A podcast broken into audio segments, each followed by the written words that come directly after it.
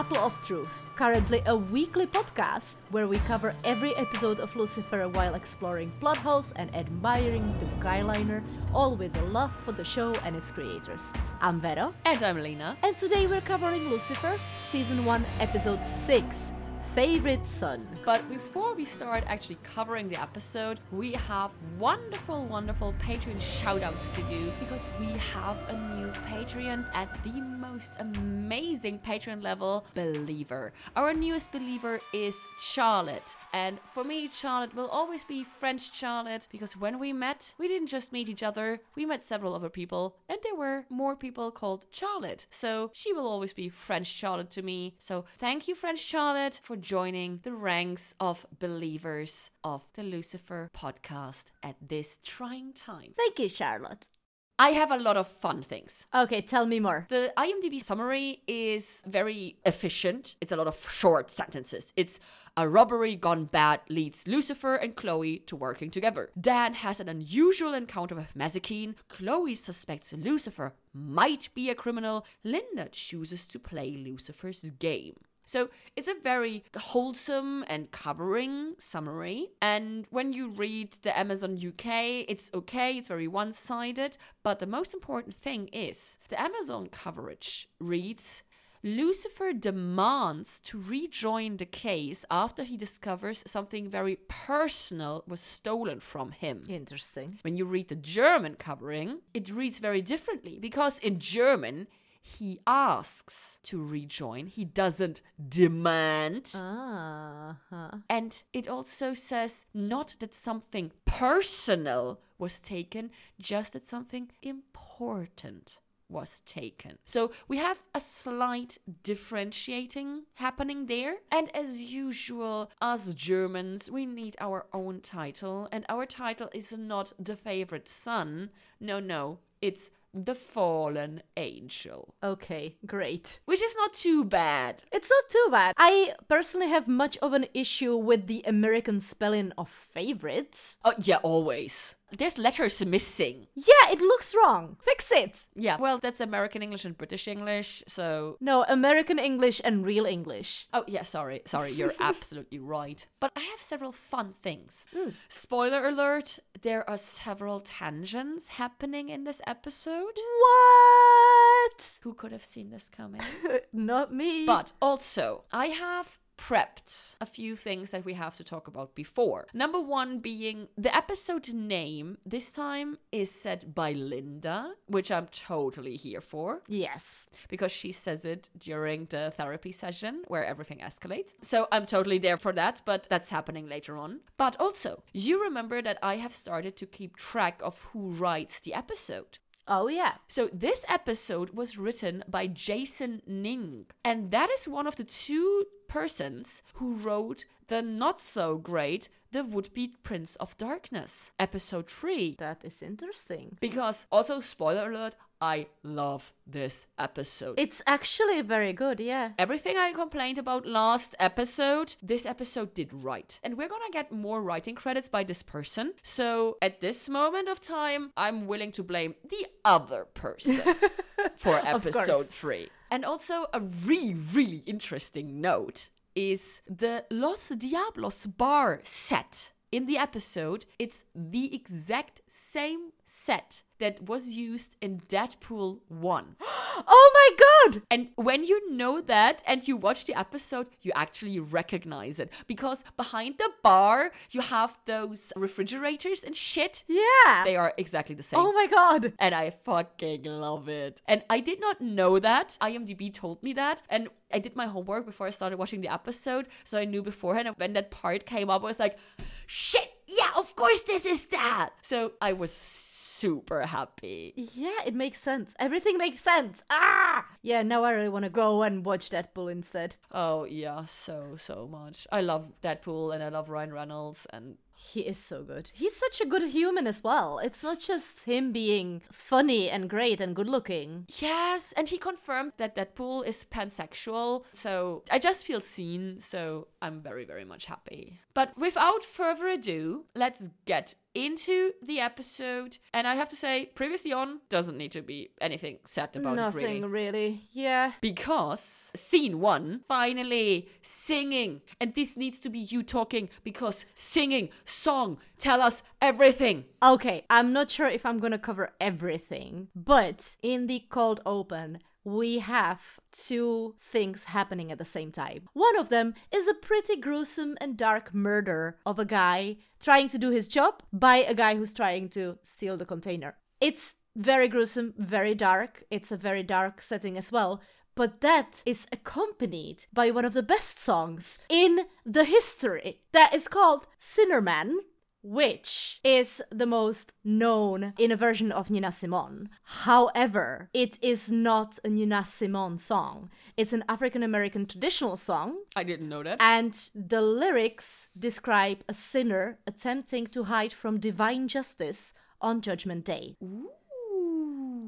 I went on the internet and unfortunately, since I'm making the playlist on Spotify, Spotify doesn't have the Tom Ellis version, Sad. which is very disappointing if you ask me.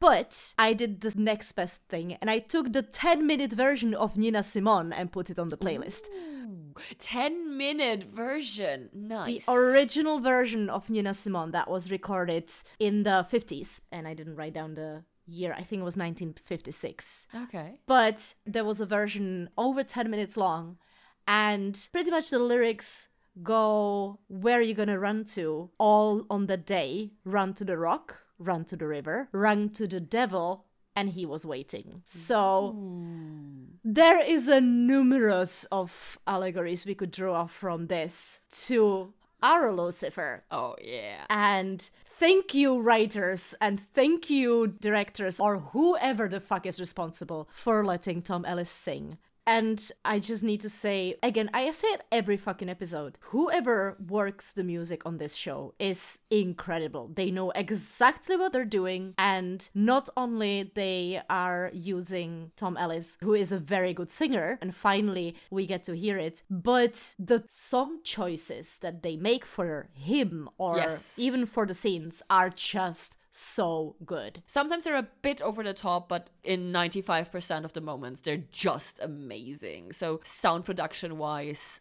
great, great job. But mini tangent time. Ooh, already. It is already. I have a mini tangent. Okay, go for it. Because the container that gets stolen has a sign. It has a sign. What? It has a sign on the side. And because I am the queen of fucking freeze frames, I obviously did a freeze frame and then I went into the Google. And the sign on the container stands for Dingir, which is the Sumerian word for God. In the cuneiform, which means wedges, basically, it was an ideogram for the Sumerian word An, which stands for sky or heaven, and is also the name of the divine personification of the sky and supreme god in ancient Mesopotamian religion. Its use was then extended as a logogram. A logogram is when you use one written character for a whole word or phrase. Mm-hmm. And the logogram was called digir, so no N, which is the word for god or goddess. So Lucifer putting this sign, which basically stands for the supreme God being, on the side of his freaking container, which at the end of the episode we learn contains his fucking wings, is amazing. It's so smart. And then that brings us back to the people who are creating this show. So much research. Where do they, yes, exactly, where do they come up with this shit? Which makes me, at the end of the episode, so angry because I'm gonna go off several tangents this episode. And my last tangent this episode is gonna be so angry, but we're gonna get there. Yep.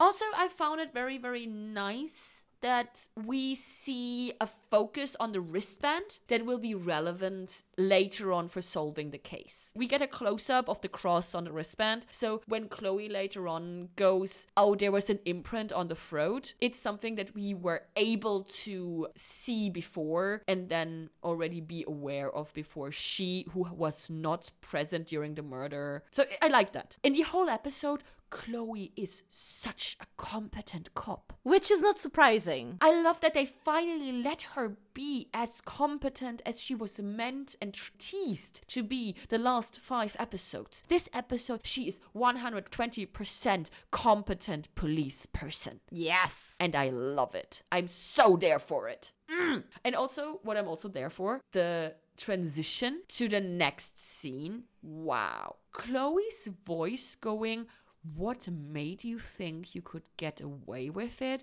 And we're still seeing the dead body of the person just being murdered. And then it transitions over and we see Trixie with the chocolate on her face.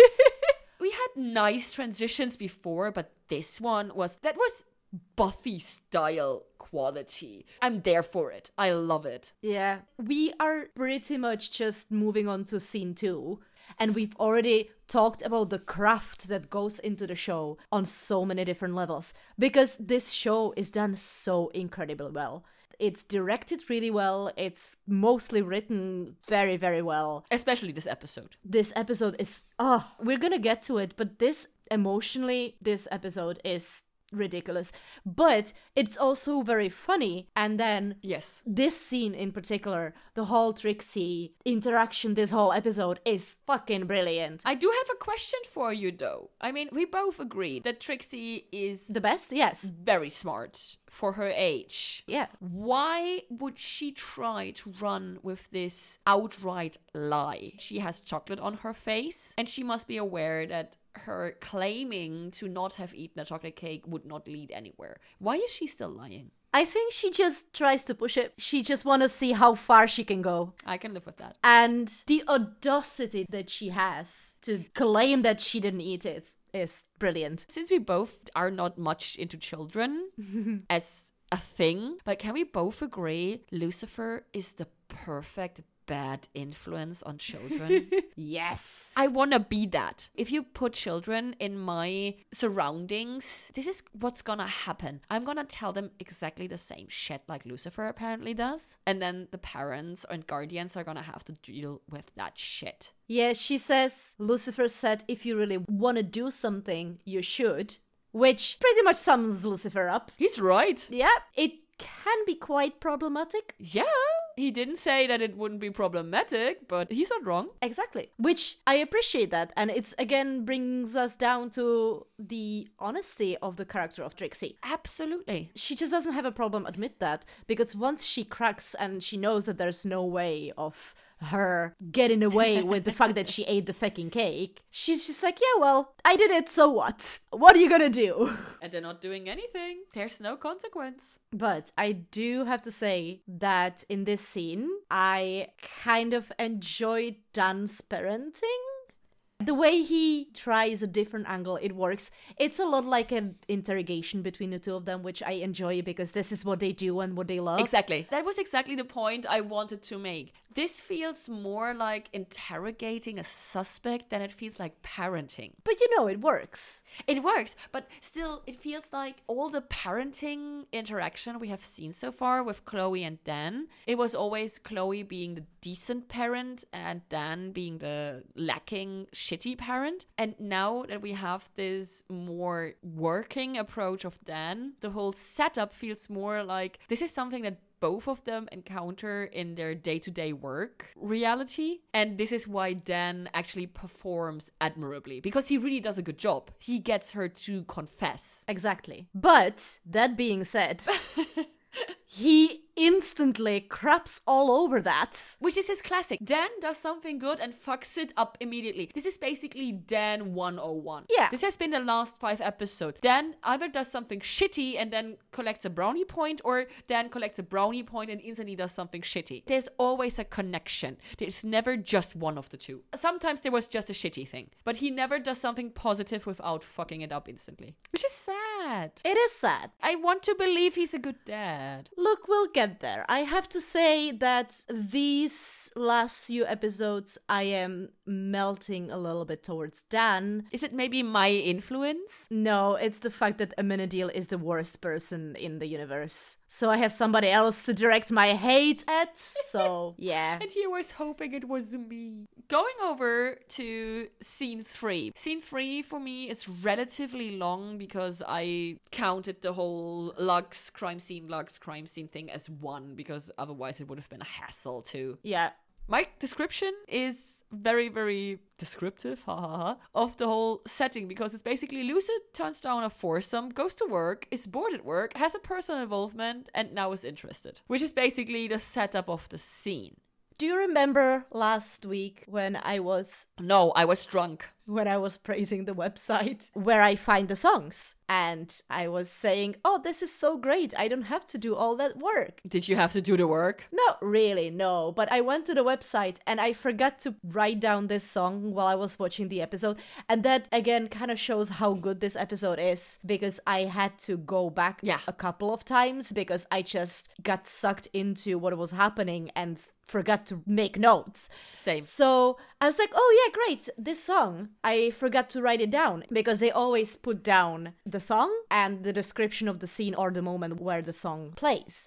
And I always go and double check if it's the same song and stop the episode and go over it again. And I didn't this time because, you know, I was several scenes ahead at that stage. And I was like, okay, I'm gonna put it in. And I put in the song and put it in a playlist and listening to it. Was like, yeah, that sounds right. That sounds like a Lucifer playlist. And then I look underneath it. There is another song with the same name by different artists. Oh, no. And so I opened it and it's a completely different song, but with the same scene oh description. I was like, what the fuck? So I had to go back like five minutes in the episode and re listen to figure out which one it actually is. And what we hear here when the Britneys show up for the first time Hi, Britneys. We love you, Britneys. Oh my god, they're so hot. They're so hot. And we are listening to a song called Black Cloud by Mr. Rudy Day. And Black Cloud is again a very nice description of what we are about to see because it's like a little black cloud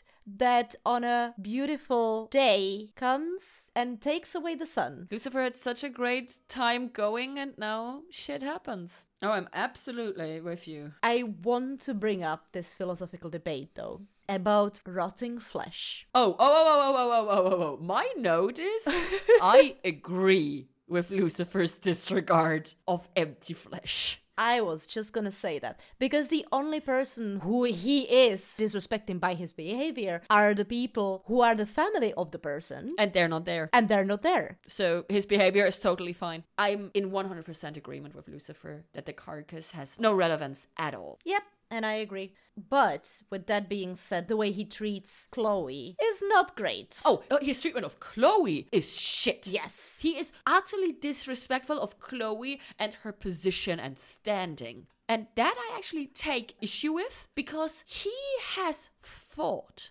to be official part of the department. He has now finally got his place as official liaison. yes. So why is he now acting as if this case, which he has not even taken five seconds of getting involved with, is less interesting than the dirt beneath his fingernails? And I'm very, very happy that this gets resolved very, very quickly. Exactly. I have one last note for this scene. Mm-hmm. I love how Maze drops the ominous thingy. It's the container. We don't get any more information, but you can hear the caps. Yes. And I love it. And I just love Maze in that moment. And already we have Trixie and we have Maze. At this moment already, this episode is good. It's better than any other episode before, right? And not too much later, we get Linda as well. So oh, my heart is happy. Yes. This episode is something. Oh, I'm sorry. I do have one more note on Maze because Lucy goes like, uh, "I don't care," and Maze obviously doesn't believe him. But she also knows him too well to confront him, and instead she goes to play on his vanity. So it's okay to steal from you now. Mm-hmm. And Maze knows exactly where to put the finger. And I love it. It's so good. It's very Maze. For Maze, she's not just a bartender. She's not just a demon. She's not just somebody who walks around and cleans Lucifer's messes. No, she's very much layered actual personality, which is great. And I love it. She knows exactly how to push his buttons. yep. I called scene four Lucifer's lead, and I'm very much there for Chloe not just using Lucifer in the beginning of the scene, but also Chloe using Dan at the end of the scene. Oh yeah. I love how she just utilizes everything she has at her disposal. She's so good. I know I'm fucking repeating myself in this episode, but she's so competent and she uses everything that she can, and I love it. I really enjoyed the fact that Chloe, she mentioned it in. Uh, so when Lucifer breaks into the house in the last episode and starts speculate in front of the suspects, and Chloe says we don't speculate in front of our suspects, we present a united front, and she does exactly that with the snow cone guy. She clearly disapproves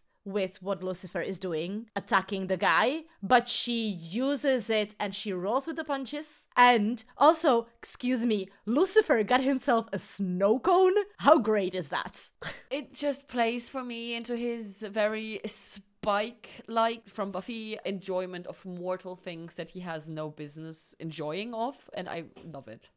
Yep. Like I always enjoy it when supernatural creatures take pleasure in the tiny human things. yes, it's beautiful. It proves that we are living our lives well. Well, it's actually a very Greek mythology thing. I went through the whole classic school education. I had to learn Latin for nine years. And basically, the Greek and Roman gods were jealous of humanity for their humanity because human life is short. We're aware that we end, and thus we appreciate the little things the taste, the moment, the second. So, Greek tragedies often go into this issue with gods have immortality, but at the same time, they don't have appreciation for the small things. But us humans, we do have the appreciation for the small things because our lives are so short. And I always appreciate supernatural beings, be it vampires like in Buffy, or be it the devil here, to appreciate the day to day things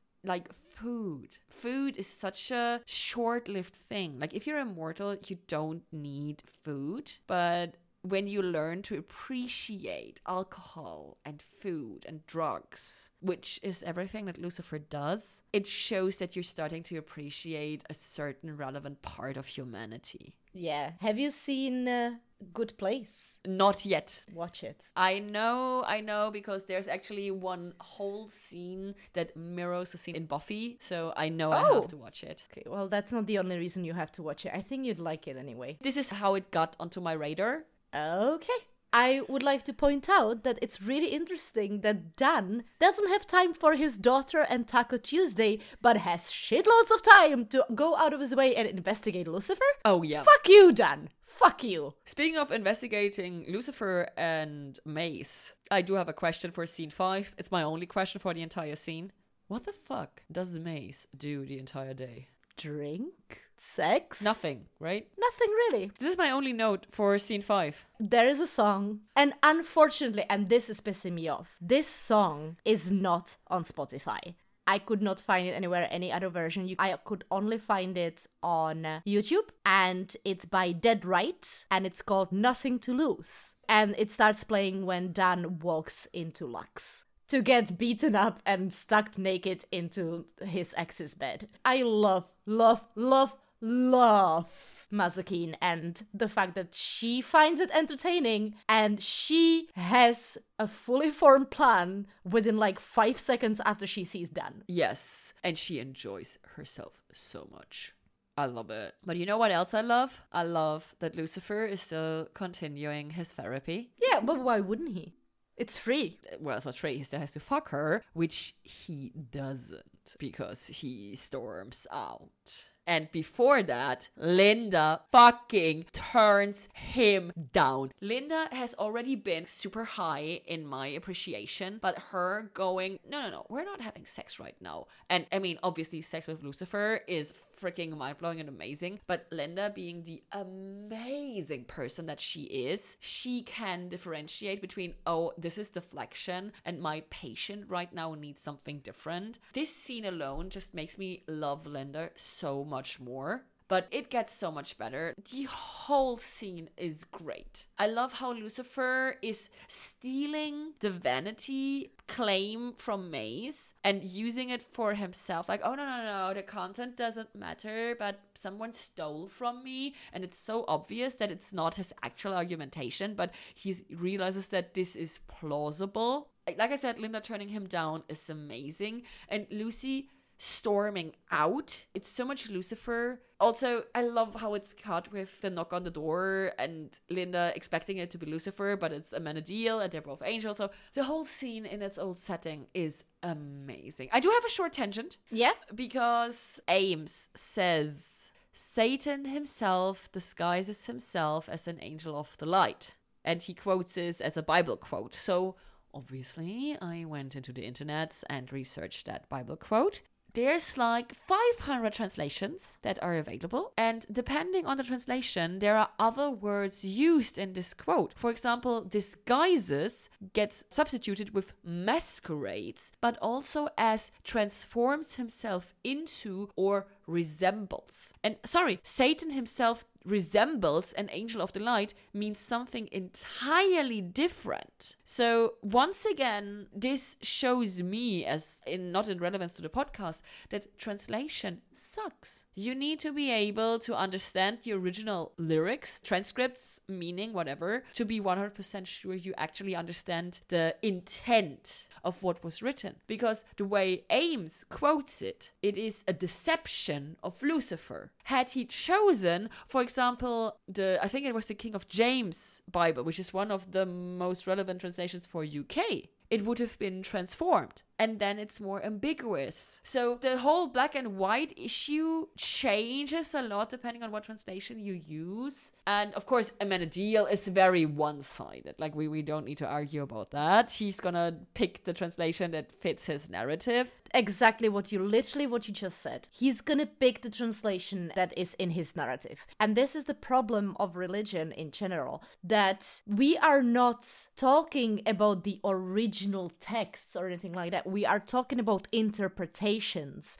of text that has been written thousands and thousands of years ago. And nearly no one speaks the original language, and those who do are not the ones who speak out about it. Exactly we are led to believe something. And right now, at least we can read and we can learn different languages. But for example, back in medieval times, people didn't have that option. They would just go to church and they would listen to their priest, and the priest would choose their own interpretation. And you had to believe it. Yes, you just listen to it and believe it to be true, and that's it. This is what Amenadiel is doing right now. He is presenting something in a way as ironclad truth. And that's what I hate about World. I'm not a hateful person in general. I usually just, you know, I hate on stuff and I have fun, but what upsets me deeply when people come out and say, this is the truth and this is the only truth. Only my opinion is valid and nobody else will say different. If you choose to say anything different or think anything different, you're wrong and you hate you and you're gonna burn in hell. Exactly. Okay, I just want to point out one more sentence. Linda says, one of the hardest things we ever do is to learn to be ourselves. It's a beautiful quote, and I had to write it down because that is something that we all struggle with, and nobody can say different. And if they say they don't struggle with that, they're lying to themselves. But even figuring out how to be ourselves is a never ending struggle. And what ourselves even means. Exactly. So, Naked Dan. I actually really, really adore that we get a proper Naked Dan because I have complained in previous episodes about the underwear clad sex, as you might remember. So, I'm very happy that we get a properly 100% stripped Dan that has to cover up. I did another freeze frame. When Dan closes Trixie's door, we see what is on the outside of her door, and wow, that's some weird shit. There's a sign that says no boys allowed except Lucifer and Dad, and the and Dad part is squeezed in there. It doesn't seem to either she didn't calculate correctly or she put it in there afterwards. But also, that sign is stuck on top of another picture with super weirdly drawn birds and I think one dog on it. And the picture has a frame. She drew shit on the frame of it. And the top of the frame is made of squigglies and stars. And the stars are the ones that you draw in one take. So pentagram stars. and the squigglies in the beginning look like sixes. So you have pentagram, six, pentagram, six, pentagram, six, pentagram, six. And I'm just like, what? Deep cut! Who in the prop department made this? I tell you who it was. It was the person whose laptop they use when Chloe do, does the research. Probably, but I just was like, what the fuck?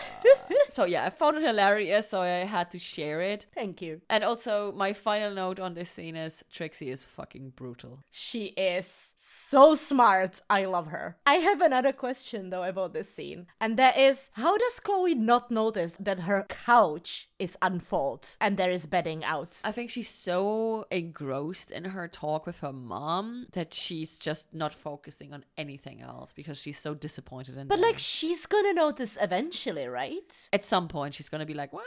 But at this point, he's already gonna have left. Okay, fair enough. I called the next scene Tiny Maze is making fun of Dan because Dan is storming back into Lux in an amazing outfit. And I love how Maze is gonna go like, yeah, well, what you gonna go? Tell them that this tiny bartender and she is tiny compared to him. She is tiny in general, I'd say, as far as I can tell from pictures and stuff. Yeah, I can't wait to meet her in person to see how tiny she actually is. But I what I found surprising, I mean, Lucy and Maze have been on Earth now for several years. Five years. Five years. And Maze doesn't seem to have any grasp on actual human relations. Her expectation that she can just put naked Dan in Chloe's apartment and that means that they have sex. It's just like, have you talked to any human in your time on Earth or have you just fucked them? She says, "Hmm, works for me. I'm just surprised. I would have expected her to learn more about human relations. I don't think she had the interest up until now because Lucifer was paying attention to her full time, and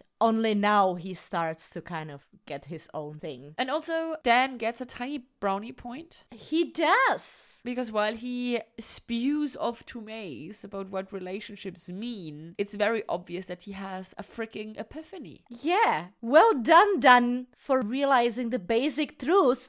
How did you not know before? How old are you? Because he's an idiot, but at least first he tries to act on it and then he does act on it. So props to him, even though it's low hanging fruit. But he does get his brownie point. he is growing. And all thanks to Maze. Of course, uh, duh. With this, we go on over to the next scene, which happens at the evil biker bar, which, as I said before, is the set of Deadpool 1. So, if you have watched both Lucifer and Deadpool 1, go back and watch the freaking scene. It begins at minute 21 and 40 seconds. So, if you don't want to watch the whole episode. 2140. Exactly. What I found unusual is that Lucy seems to be genuinely apologizing to Chloe. I think he just reached that moment where he realizes he done fucked up. No, but I wonder is he genuinely sorry and that is why he's apologizing? Or is he not sorry and de facto lying and just apologizing to get back into her good graces? Because if it's the letter, I have to restart my like counter. I think he's genuinely sorry, but at the same time, he knows that if he's gonna apologize and mean it, that it's gonna get him back. Oh, yeah. He's aware of the benefits of the apology. Yeah, but he is genuinely sorry, I think. I have another question right coming after this. Yeah, go on. Because right after he apologizes, they go in there and Lucy doesn't waste any time. He just confronts everyone. Why is he not using his powers? No one in the biker bar seems to be taken in by his usual charms. Why? I would say that he walks in, he calls everybody out, and once he gets that one single person to focus on, he's gonna use his powers. He is going for creating a reaction that's gonna single somebody out, either the leader or the person who has something to do with it. But in the past, when we've seen him in a crowd, he was always oozing this charm factor. And no one, not a single female, not a single male, is hitching on the usual Lucifer charm. And I'm just wondering why he turned it all off. Maybe he's just distracted by the need to look for the container? Is he too angry? Is he too preoccupied? You think? Maybe, maybe. Okay. Disappointing, but I can accept it. I would like him to be more multitasking. Yeah, I have another song for this scene. When they walk into the bar, there is a song by Michael Burks, and it's called Changed Man. How great is that? I assume this one was on Spotify. It was on Spotify, it's on the playlist. It's a good kind of country, kind of bikery type of a song. It's very good. It's very fitting for the bar setting. I remember that the music was very, very fitting. I know I'm repeating myself, but one of my notes in this scene reads Damn, Chloe, that takedown was sweet. Excuse me, also, I have to point out the best joke in this episode Harry Potter? Village People Rejects. No. I much prefer Lucifer being called Harry Potter. Is he called Harry Potter because he's British? Yes. That's racist. No. I know it's not, but that's not a reason to call somebody Harry Potter. It is when you're a dumb biker, and that's the only British person that you know. It feels weirdly sophisticated joke for a biker. It's a children's book. Of course, bikers can read children's book. Harry Potter unites the world yet again. I'm happily surprised that Lucifer just followed Chloe's lead, when to back down, when to leave, and when to do whatever. I like that they competently work together, that Chloe is the dominant part in this buddy cop relationship, and that Lucifer is willing and capable to step back if needs be, even when he is emotionally obviously very much involved. So, as much as I complained about last time, this episode makes it all right in this regard. So, I'm very, very happy. Next scene, we got Linda and Ames prepping for the next therapy session of Lucifer. And speaking of last episode, Amenadiel is much less creepy this episode, I have to say. He's still creepy, but he's not as creepy as last time. He's the worst. I hate him. Oh, yeah, no discussion there, but at the end of this scene, he smiles, but it's not as creepy as last time. Is that a compliment towards Ames for like, it's not as creepy? It's still creepy, but you know, it's not as creepy. It's progress. He's getting better. He's getting less shit. but I love the setting because this setup gives Linda the chance to talk about Lucy to someone else. And I love hearing her talk about Lucifer because so far we didn't have a chance to listen to a neutral analysis by Linda because she only talked to Lucy about Lucy. So I like this from a setting point of view a lot.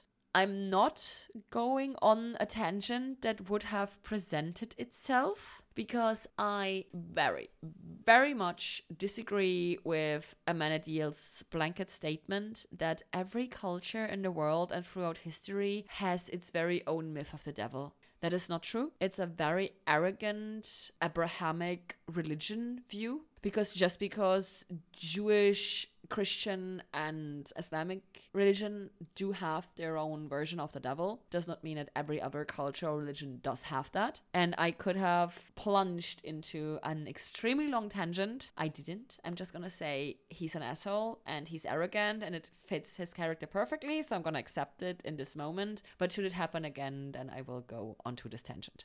It's gonna happen again, knowing him. most likely it's gonna happen again. And another tangent I didn't go onto, so praise me, is equaling the devil with just being a rebellious son is something else entirely that could have and should have been discussed in detail. But again, it fits Amenadiel's character, so I'm gonna refrain from doing it this time. Should it happen again, I will plunge into my tangent. I wanna punch him in the face. No, we have covered this in the previous one when we talked about the fact that Ames loves to interpret things in his own way. And he's a dick and we hate him. Now, Yes. let's please move on to the next scene. Coming up next is scene 11, which I called Back to the Stakeout. Because Lucifer and Chloe are sitting in a car, and oh my god, my not quite as dead as your, but still kind of dead heart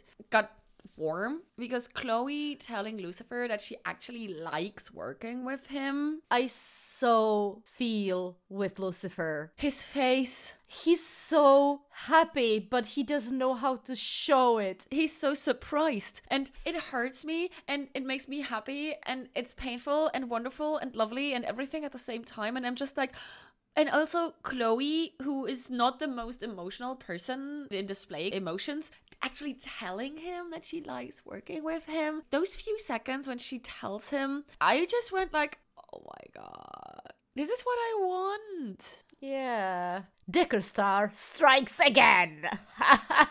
seriously you just froze oh you're back Did you hear what I said? no Good. I'm gonna keep it in. Then you can listen to it afterwards. Either way, the debate in the car is just. Yeah, but what is non debatable Yes. is Tom Ellis acting. Yes, and his eyeliner. His acting is like seriously when Rennie shoots the main guy of the biker gang, his face changes because then he knows who's guilty. His face is fucking terrifying.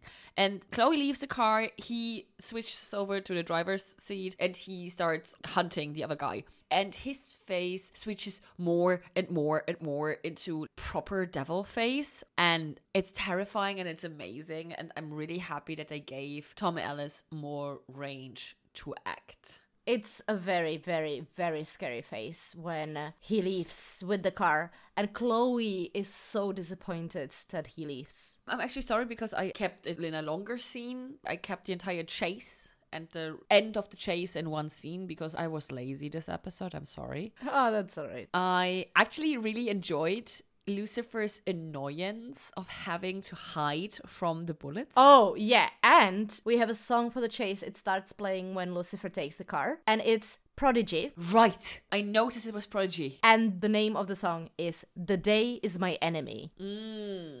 And I love the chase. The fact that Lucifer, he doesn't need to run. He's not angry anymore. It's so good. He walks normal and he's still catching up. It's so terrifying. It's like a nightmare when you're running and running and running and the monster pursuing you just keeps catching up even though that monster is not running. So I really, really love it. His exasperation when he has to hide from the bullets and then he goes like, ah, now the gun is empty. And he continues his pursuit. Ah, so good.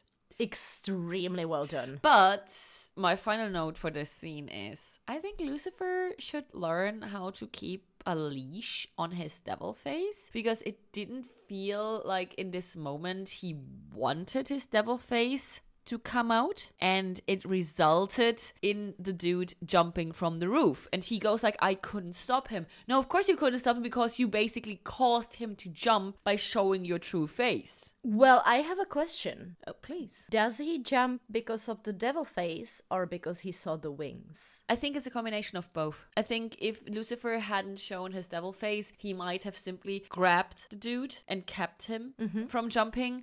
But because Lucifer did not have any hold of his own emotions, which mm-hmm. triggered his devil face, he was not aware enough to grab the guy and keep him. Yes. So I think it's a combination of both. And this is why I think he really needs to learn how to control his devil face. Yeah. He is becoming more and more a slave to his own emotion. Exactly. And I think that he needs to work against this. And I hope that the therapy with Linda, especially with the high point that we reach at the end of the episode when he punches the wall, I hope that this is going to be a turning point for him. Because I feel like Lucifer, especially in this episode, is losing the grasp on his self control and emotions. And I really feel that he needs to win it back. Yeah. I'm really excited about the next episode. This is all the notes I have for scene 11. I don't know about you. I have to say that for the rest of the episode, I do not have much written down. Oh, I have a tangent. Because one, I know that you're gonna go on a tangent, but also two, the next scene is quite straightforward and it's very cute and it's very nice. No, no, no, no, no. Oh, wait. The next scene is when they go into the container. Oh, sorry, I jumped that. Sorry. Lucifer told Chloe that there's gonna be Russian dolls. So I don't know about you, but my brain didn't go straight away to the nesting doll. Yeah, mine completely went. Because for me, Russian dolls wasn't synonymous with the Yeah. So for me, when I watched this first, it was very surprising that it was those nesting dolls because that's the translation that actually works for the German brain. Okay. So when he showed them, I found it really interesting because basically Lucifer is layers upon layers upon layers upon layers. So him having those Russian nesting dolls in his container, I found very interesting because Chloe is just starting to peel back most obvious parts of his layers and she's getting more into the deeper actual core of his being. So I found it very interesting. Yeah. Also, I like that we're still playing the pronoun game because Lucifer goes,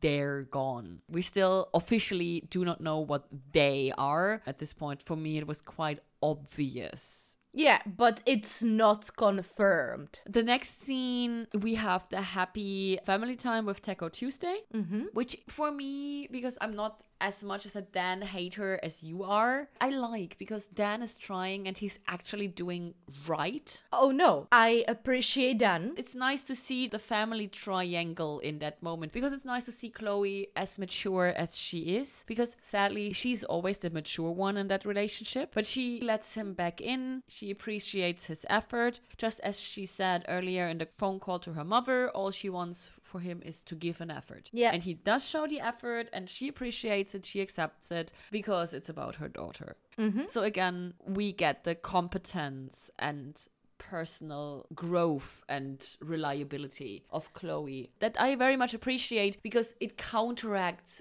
her boring usual personality. Mm-hmm. So even though I have no notes for that scene, I very much appreciate it. Yep, But we go into scene 14. this scene. What are your notes on this scene? I didn't really make notes on this scene. You really need to watch it. Yes, we can link YouTube videos. Yeah, let's link a YouTube video to this interaction if you haven't watched it. If you don't know how to watch Lucifer because you live in some part of the world where Lucifer is not accessible, give us a note. We're gonna find a solution. Yes, because this scene and this interaction, this escalation, acting wise, is absolutely impeccable. It's amazing. But the things that Lucifer says, I am so there for it. I am so there with him. I understand absolutely how he feels. Where all of this is coming from. And I know that Linda is trying to help him. And he probably needs to go through a big breakthrough like that. But this just feels so cruel. But it's necessary because he needs to break out of his facade. And this is what this scene and this therapy session actually accomplishes. Yeah. Because she earlier on told him that he tried on so many different hats. And this is now the moment where none of the hats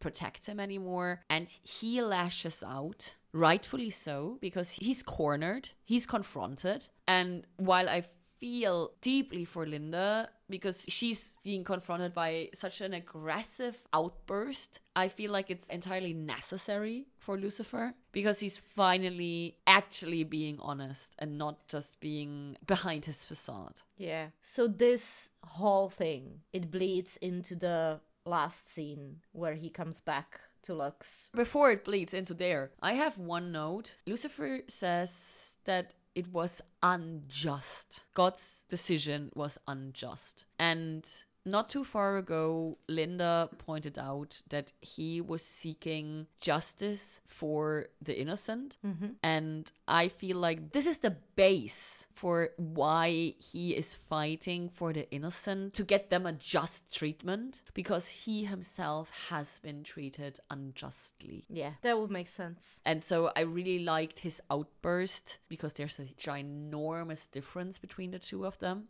And I'm totally with you. The transition into next scene, the anxiety we take out of scene 14, it's captivating and it's wrenching. It made me feel so engaged. While he talks, we see the wings, right? Yes. I really have to say, they did an, a bloody amazing job. The wings look utterly breathtaking and amazing. And gross at the same time. Lucifer talking about it is so heart wrenching. But as we have this image in front of us and have Lucifer speaking, there's a song starts to play underneath this.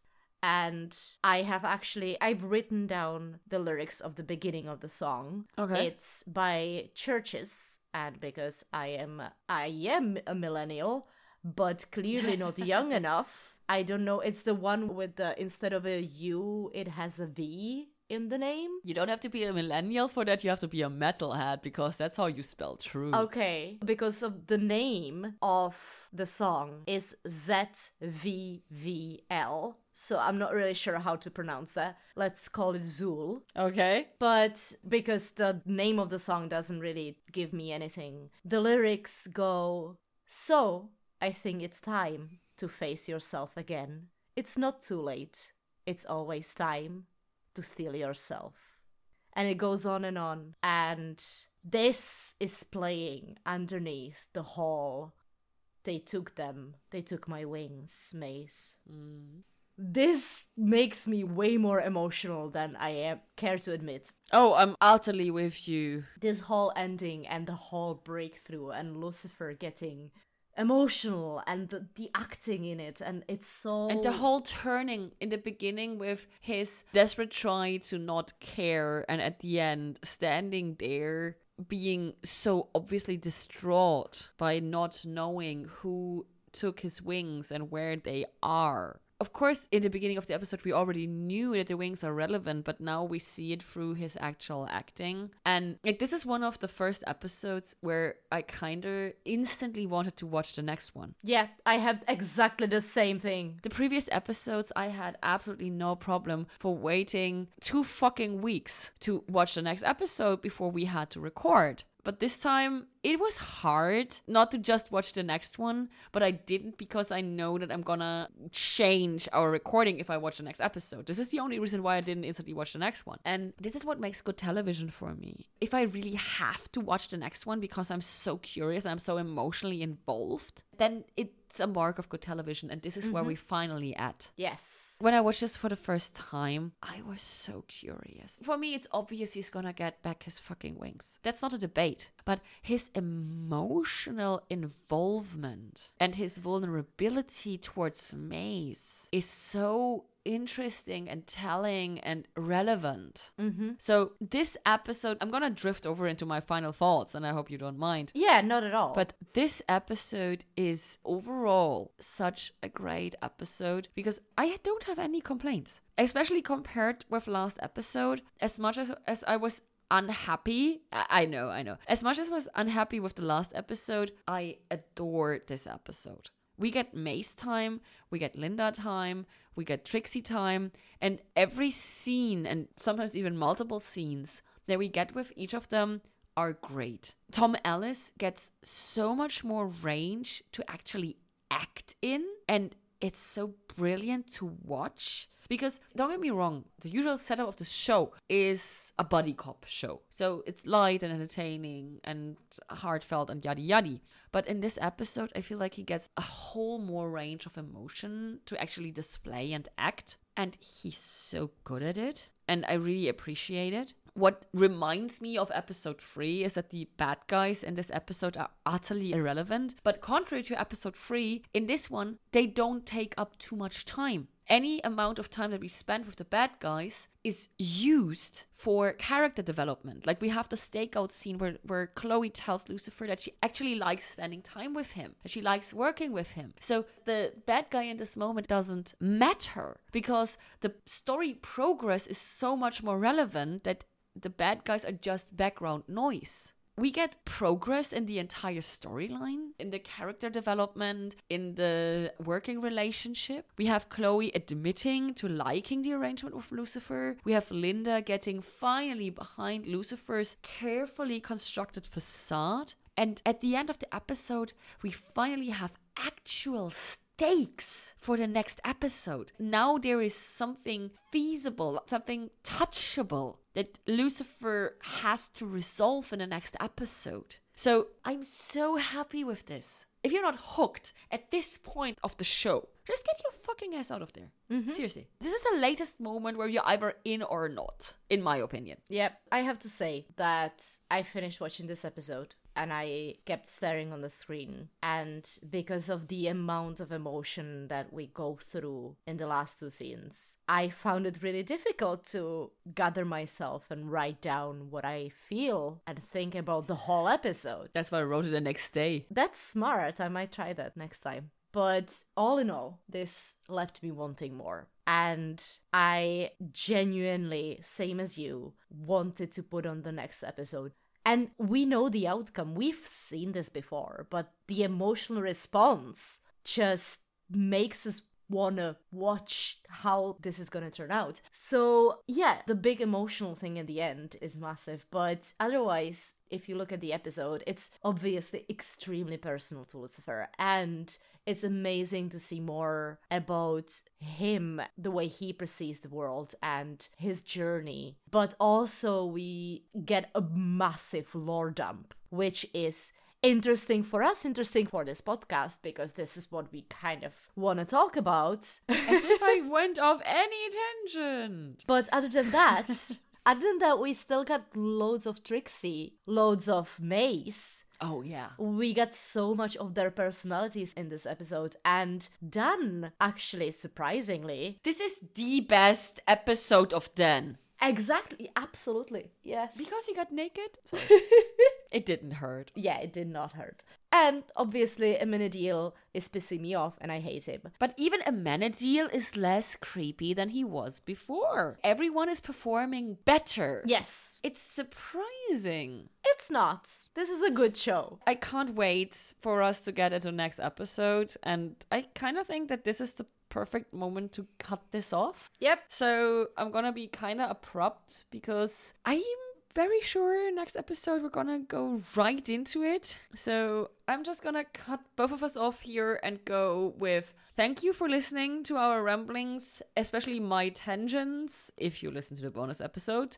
If you wanna keep in touch with us, you can do so via Twitter at the Apple of True, one word, or Instagram at TAOT Podcast. We obviously also have a Facebook page that can be found under both of those names. Our episodes can be found, of course, on Spotify and iTunes. And for those who loves us, but also, if you want to know if there are other ways to get involved, besides telling all your good friends to listen to the show. And also, not just your good friends. Yeah, just don't tell people you hate because they don't deserve us. Exactly. You can find us at patreon.com slash TAOT podcast.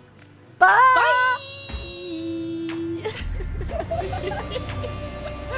that was a very bad bye. You want to do it again? Yes. Three, two, one. Bye! Bye!